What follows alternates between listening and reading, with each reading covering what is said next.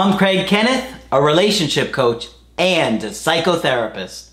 Every relationship is different and every breakup is different. Work with me and you'll get professional help on your situation. And if you're in no contact, focused on personal growth, my creative healing course is filled with hours of exclusive content. Available now at AskCraig.net.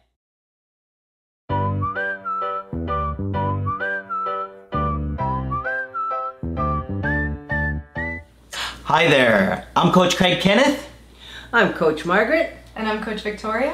and today we're going to be talking about how do I change and how do I show an X that I've changed. You know, we're always talking about change and personal growth on the channel, and it's not easy to do, is no, it? No, it's not. And Margaret, you and I were talking about this recently that one of the things that comes along with that is actually fear. Absolutely.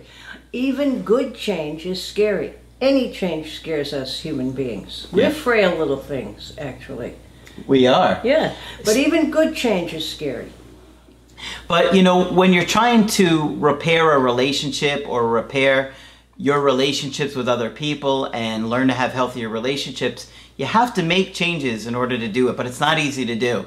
So, Coach Victoria is going to be sharing an, some research that she did on this today. Great. Sure, I have five steps that will help you in conducting change in your life. So, the first step is a step that we talk about a lot on the channel, and this one is awareness.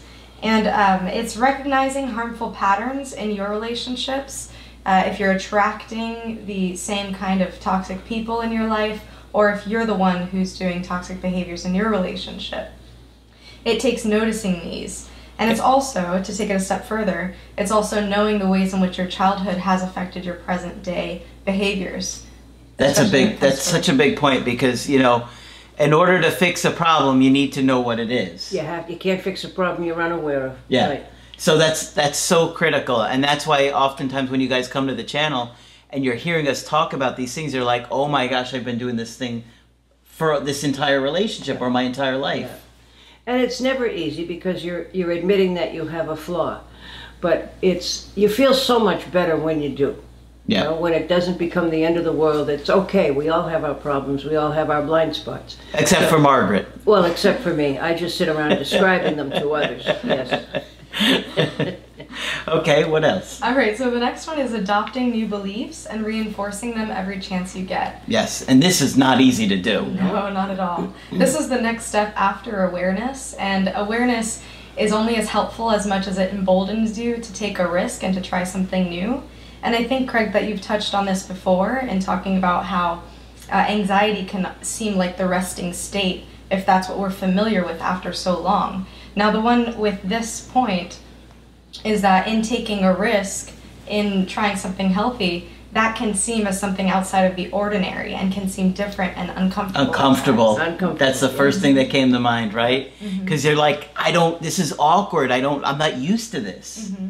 So trying that can be like, you know, if you're like a baseball player and you're trying something new with your swing, it feels uncomfortable at, At first. first, right. You don't. It doesn't feel like the same. But if you want to improve, you have to do those things. Right, and also with this one, if you work every day doing something towards your goal, that's going to help you in the long run. Yep. And new beliefs can sound like, I don't need to beg for love, or I'm worthy That's a big of one. love. That's a big one. I'm worthy of love. hmm Or I can become more comfortable with receiving love as Yep. well. Yep. You can re- reinforce these ideas with affirmations, with positive self talk, with doing something that makes you feel good every day. Just having a, a routine of self care will really help you. Affirmations. hmm I just wanted to make one comment. It's hard to imagine that people sometimes don't know what to do when someone loves them. But if you grew up in a family that didn't know how to tell you or didn't know how to show you that you're loved, it can be an absolutely foreign experience and you don't know if it's safe to take it. Yeah, It feels uncomfortable. Right. Okay. That leads perfectly into my next point of accept that discomfort will be part of the process. So we did touch on this a little bit just now, um, but it can be uncomfortable to move away from the patterns that were literally developed by your brain and body to, prote- to protect you at one point. Yeah, that felt natural because you just kind of did it as it happened, and now you're trying to undo that. So that's really it's just awkward, Right. right? Hard. And an example of this can be hypervigilance. Um, if you're feeling super sensitive to your partner abandoning you and you're you're keeping your eyes open for any sort of threat that may uh, lead to your abandonment, uh, self-soothing is going to take a while before your body becomes used to that and becomes receptive to that. Yeah, your natural state might be to constantly obsess about what your partner is doing and if they're abandoning you. And getting used to that, okay, they need space. I need to allow for that. That's uncomfortable. Yeah. Very. So, knowing and accepting this discomfort as part of the process um, is also going to help you be aware of your changing process because change is never easy uh, and it's never comfortable. No, it's not. And, and oftentimes you're going to slip back into old routines. So you're going to find that you're making mistakes and you want to be aware of, oh, I did it again. I'll be I'll catch it next time. Right. The next one I have is surrounding yourself in an environment conductive to your change. So, this emphasizes the importance of community in your transformation process, of surrounding yourself with role models and mentors that can show you this can be done and you can do it too. And it's possible. It absolutely It's possible. Mm-hmm. Role models and mentors are very important. This person looks like they have it together. Let me figure out how they do it. Mm-hmm. Mm-hmm. and also having supportive family and friends being around you. Um, an example of this could be with addiction. Uh, if you're uh, addicted to a substance and you're around others who are addicted to that subst- substance, it's going to be harder for you to change and change for the long term. Yeah, because you're going to be tempted and they're going to tempt you. Oh, yes. Oh, Because yes. they don't want to be alone in their addiction. They want you with them. Right. Right? They, misery loves company, right? Misery loves company, and besides, you might leave if you get healthy. Yep. And it's going to be more difficult for you to change and break those old patterns if you're around those people that perpetuate those old patterns and bring that out of you. Yeah, absolutely. Good, good, very good points.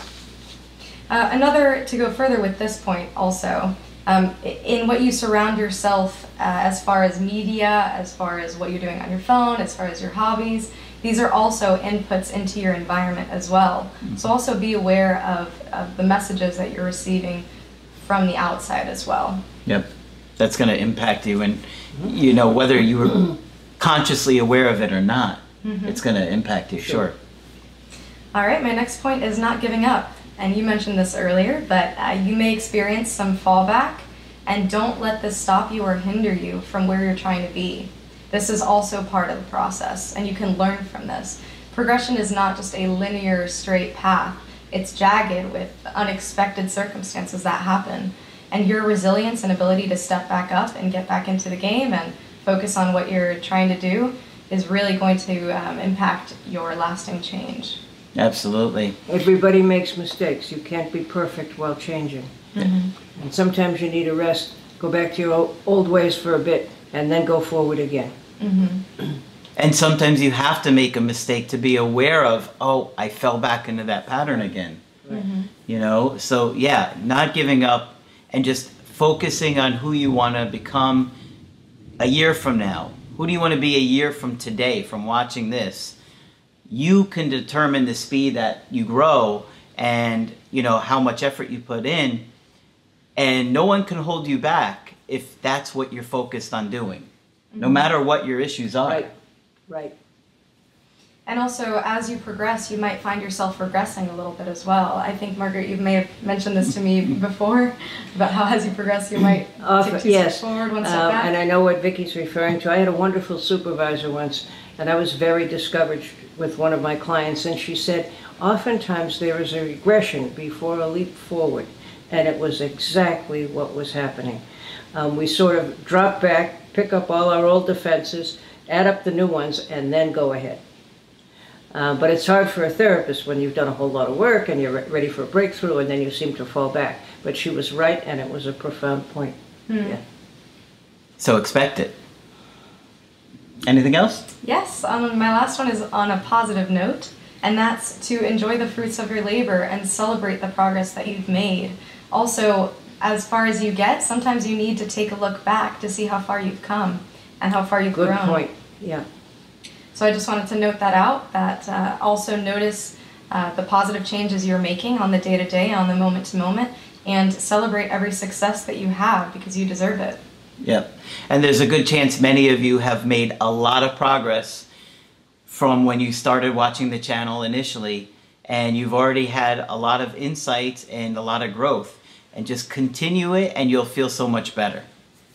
Right. Good stuff. Anything else? That's about it. All right, that was a really good uh, research there, and I hope that you found this helpful. Of course, if you want to get our help personally, just go to my website, askcraig.net. Sign up for the coaching option that works best for you. I do email coaching and I do Skype. Margaret is available for Skype coaching. If you feel like I could be helpful to you, please sign up. And Vicky will be training with us, but she will be coaching one day. Yes. But you'll continue to see her in the videos in the meantime. That's it for this video. I'm Coach Craig Kenneth, I'm Coach Margaret. And I'm Coach Victoria. and we will talk with you soon.